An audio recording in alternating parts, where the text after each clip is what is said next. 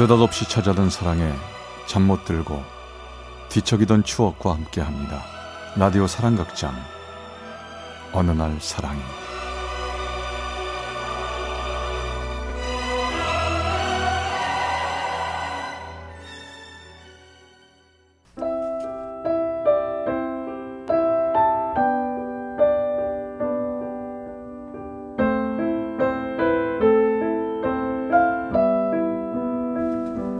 사랑의 체험수기 어느 날 사랑이 제 195화 그대의 행복을 빌며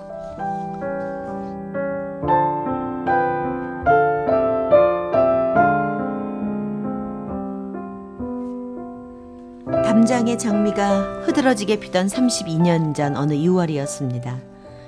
저는 노량진에 있는 학원에서 대학에 들어가기 위해 재수를 하고 있었죠. 그날은 점심을 먹고 혼자 화장실을 갔는데요. 좀 불량스러워 보이는 학생들이 저를 보더니 돈을 내놓으라는 협박을 하기 시작했습니다. 왜들 그래? 나 돈 없어, 진짜. 야, 돈 없는 게 너 자랑이냐? 왜 돈도 안 가지고 다녀? 무서워, 그러지 마. 전 무서워 떨고 있었습니다. 그때 누군가 큰 소리를 지르며 오는 게 보였죠. 니들 뭐야? 당장 나가지 못해? 학원 선생님이셨습니다. 아이들은 선생님을 보자 쏜살같이 나가버리더군요. 아, 괜찮니? 네. 왜 혼자 있었어? 앞으로는 조심해, 어? 감사합니다, 선생님. 선생님은 제 어깨를 토닥이고 나가시더군요. 알고 보니 그 선생님은 학원에서 인기 많은 영어 강사셨습니다. 그렇게 며칠이 지난 어느 날 버스 정류장에서 차 오기를 기다리고 있었는데 멀리서 영어 선생님이 오시는 게 보였어요. 어, 선생님, 안녕하세요. 어? 어, 윤경이. 네. 아, 너구나. 지금 집에 가니? 네. 너 혹시 배 안 고프니? 우리 저 떡볶이 먹고 안 갈래? 떡볶이요? 응. 좋아요. 저, 저 근데 라면도 먹어도 되죠? 아, 그럼 물론이지. 우리 2인분씩 먹자. 네.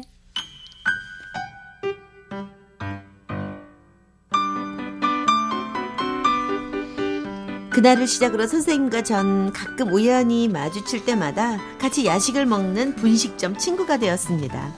그리고 만날 때마다 좋은 말씀을 해주시는 선생님 덕분에 재수 시절이 그리 힘들지만은 않았죠. 시간은 흘러 어느덧 저는 재수 생활을 마치고 대학에 입학하게 되었고요. 그런데요, 자꾸 그 영어 선생님이 생각나는 거예요.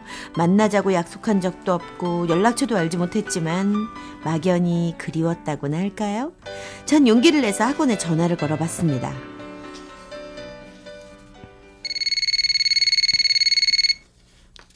저 학, 학원이죠. 저 정진혁 영어 선생님 계신가요?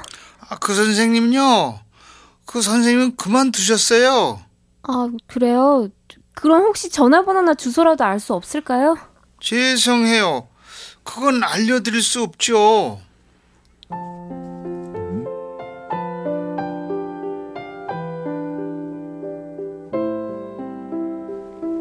갑자기 하늘이 무너지는 것처럼 앞이 노래지며 제 눈에서 눈물이 핑 돌았습니다. 그때 비로소 알았죠. 제가 마음속으로 선생님을 많이 좋아했었다는 걸요.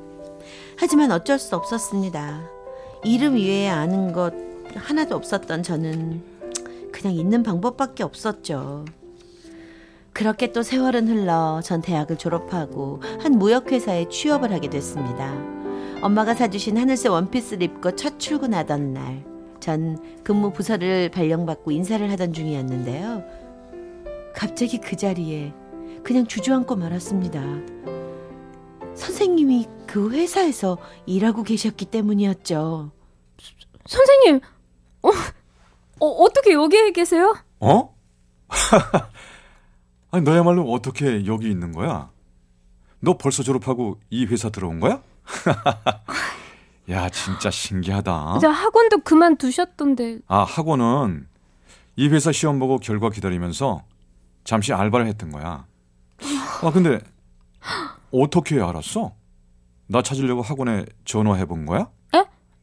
아, 네, 맞아요. 한번 뵙고 싶었거든요. 이렇게 다시 시작된 선생님과의 인연.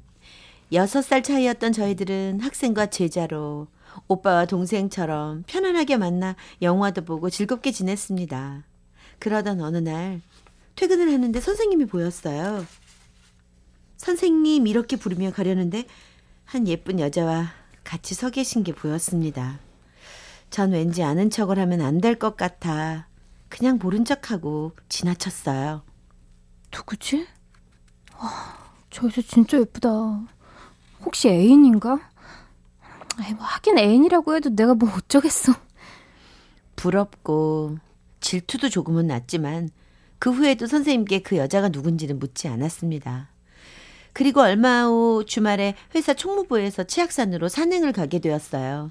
정상까지 다들 올라갔다 내려오는데 비가 조금씩 내리기 시작하더군요. 길은 미끄럽고 아주 험했습니다. 윤경아 위험하니까 자 이, 이거 잡아. 네, 선생님. 선생님은 제 앞에 가면서 나무를 하나씩 휘게 해 저를 잡고 내려오게 해주고 제가 내려가면 또 내려가 잡게 하고 이러면서 저를 데리고 어렵게 산을 내려오셨습니다. 아우 너무 하세요. 왜 그렇게 윤경이만 챙겨주시죠? 아우 너무 샘나요. 윤경이가 제일 막내잖아요.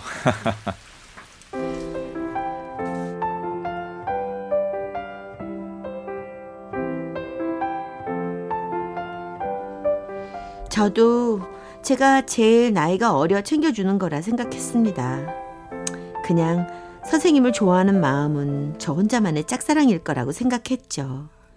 그렇게 산에서 내려온 다음 날 선생님이 만나자는 전화를 해오셨습니다. 우리는 회사 근처 찻집에서 만났죠. 그날따라 선생님 얼굴이 무척 수척해 보이더라고요. 선생님 얼굴이 왜 그러세요? 어디 아프세요? 윤경아 나 할 말 있어서 너 보자고 했어. 음, 나 사실 약혼하려고 한 여자가 있어. 아, 아니. 저도 얼마 전 회사 앞에서 봤어요. 뭐 엄청 예쁘시던데. 축하드려요. 약혼 언제 하세요? 나 있잖아. 파혼할 생각이야. 왜요? 왜긴 다 너 때문이지. 사실 내가 너 너무 좋아해. 진작 말하지 못했지만 진짜 널 좋아해. 선생님. 진작 사실대로 다 말하고 싶었는데 네가 혹시나 상처받고 돌아설까봐 말하기도 조심스럽고 그래서 혼자 고민 많이 했어. 저도 선생님 좋아했는데 왜 진작 말하지 않으셨어요? 모든 걸 다 정리하고 말하고 싶었거든. 근데 아직 정리를 못했다. 조금만 기다려줄래? 그럼 그 여자분은 어떻게 되는 거예요? 나도 그렇게 그게 힘들고 어려워. 하지만 오래 만난다고 다 결혼하는 건 아니잖아. 결혼은 사랑하는 사람하고 하는 거 아니야? 그냥 끌려다니기 싫어. 내 지금 감정에 충실하고 싶다. 그러니까 네가 내 마음 받아줬으면 해. 전 머리가 혼란스러웠습니다. 선생님이 좋으니까 그냥 만나자. 좋다. 이렇게 선뜻 말하기가 힘들었어요. 지금은 제가 뭐라고 말할 수 없겠네요. 집에 가서 생각 좀 해볼게요. 저 먼저 일어설게요. 왜 그렇게 눈물이 쏟아지던지요. 울고 울고 또 울기만 했습니다. 그 후 선생님은 계속 전화를 해서 저에게 만나자고 하더군요. 너 혼자만 고민하지 말고 만나서 다시 얘기해. 선생님은 아직 여자친구가 있잖아요. 저도 어떻게 해야 할지 모르겠어요. 시간 좀 주세요. 아, 그러면 내가 다 정리되면 다시 연락할게. 기다려줘, 어? 기다려줄 거지? 전 대답 대신 전화를 끊었고 그 후에도 선생님을 만나진 않았습니다. 어쩌면 시간이 모든 걸 해결해 주지 않을까 막연한 생각을 하며 하루하루를 버티듯 보내고 있었죠. 그러던 어느 날 선생님의 자리로 급한 전화 한 통이 걸려왔습니다. 여보세요? 네? 네, 알겠습니다. 저, 곧 갈게요. 저, 과장님, 저, 조퇴 좀 해야겠습니다. 자세한 건 나중에 말씀드릴게요. 선생님은 급하게 뛰어나가셨고 다음 날도 결근을 하셨습니다. 전 선생님 걱정에 일이 손에 잡히지도 않았고요. 그때 옆에 있는 여직원이 저한테 귓속말로 얘기를 해주더군요.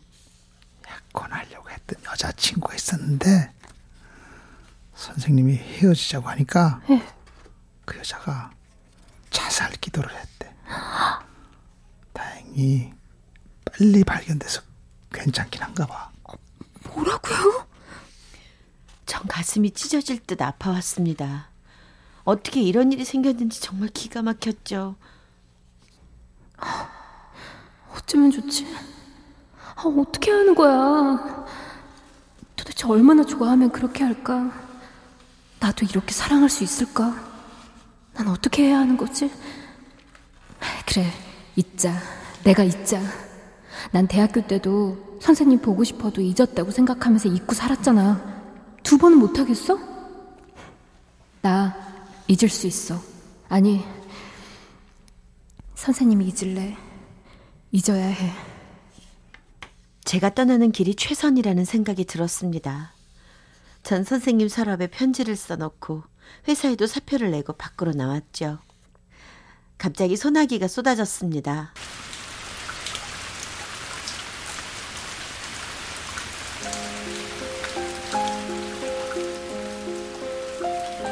우산도 쓰지 않은 채 그냥 걸었습니다. 두 눈에서 흘러내리는 뜨거운 눈물이 제 몸을 비와 함께 적셨어요. 울면서 얼마나 걸었을까요?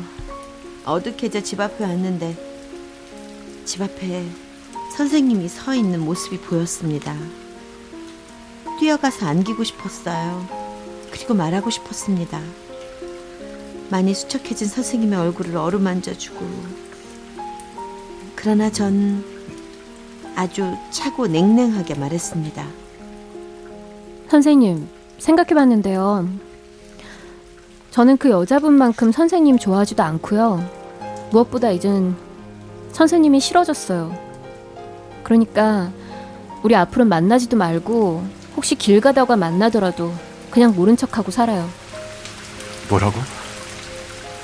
윤경아, 너 진심 아니지? 너 힘들어서 그러는 거지? 왜 갑자기 이러는 거야? 나도 힘들어. 진심이에요. 다신 얼굴 보고 싶지 않아요. 윤경아. 윤경아. 네가 있어야 해, 윤경아.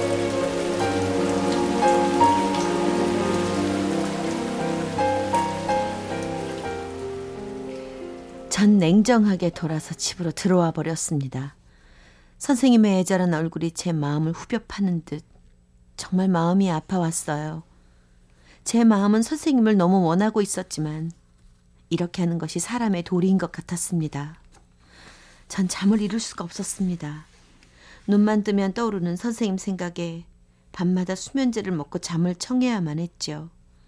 자고 또 자고 낮인지 밤인지 구분하지 못하고 저는 그렇게 몇 달을 보냈습니다. 여보세요? 윤경 씨, 나야. 같이 근무했던 정숙이. 아, 잘 지내요? 아무래도 알아야 할 것 같아서 전화했어요. 무슨 일인데요? 어, 정진혁 씨가 결국 그 여자랑 헤어지고요. 회사 사표 내고 미국으로 유학 갔어요. 들리는 말로는 다시는 한국으로 돌아오지 않는다고 하던데 그거 알고 있었어요? 아니요. 어, 그래요. 그리고 윤경 씨가 퇴직금 정산하러 오면 전해주라고 여기 편지 한 장 있으니까 아 회사 언제 올 거예요?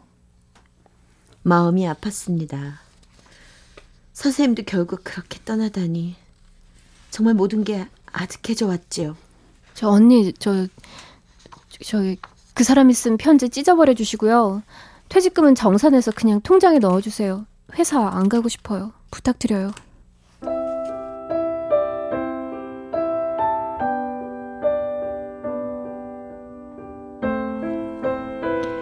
선생님과의 추억이 쌓였던 그 회사에 다시 가는 것이 정말 슬펐습니다. 그리고 그가 쓴 편지도 보고 싶지 않았습니다. 아마 그 편지를 읽는다면 제 마음이 흔들릴지도 모른다는 생각이 들었거든요. 이렇게 선생님과 저와의 짧은 인연은 끝이 났습니다. 제 나이 52살. 이 글을 쓰면서도 전 주체할 수 없는 아픔과 죄스러움에 눈물이 나네요. 내가 아니었다면 선생님은 그 여자와 잘 되지 않았을까요? 선생님도 좀 행복한 인생을 살진 않았을까요? 과연 난 그때 잘한 걸까요? 32년이 지난 지금도 전 고민이 됩니다.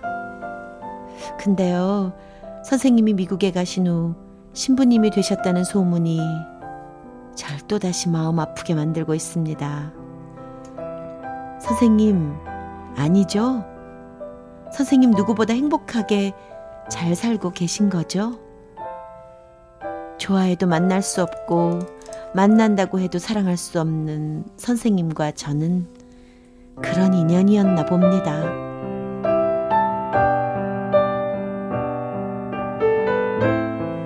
서울 노원구 중계동의 이윤경 씨가 보내주신 195화 그대의 행복을 빌며 편이었습니다.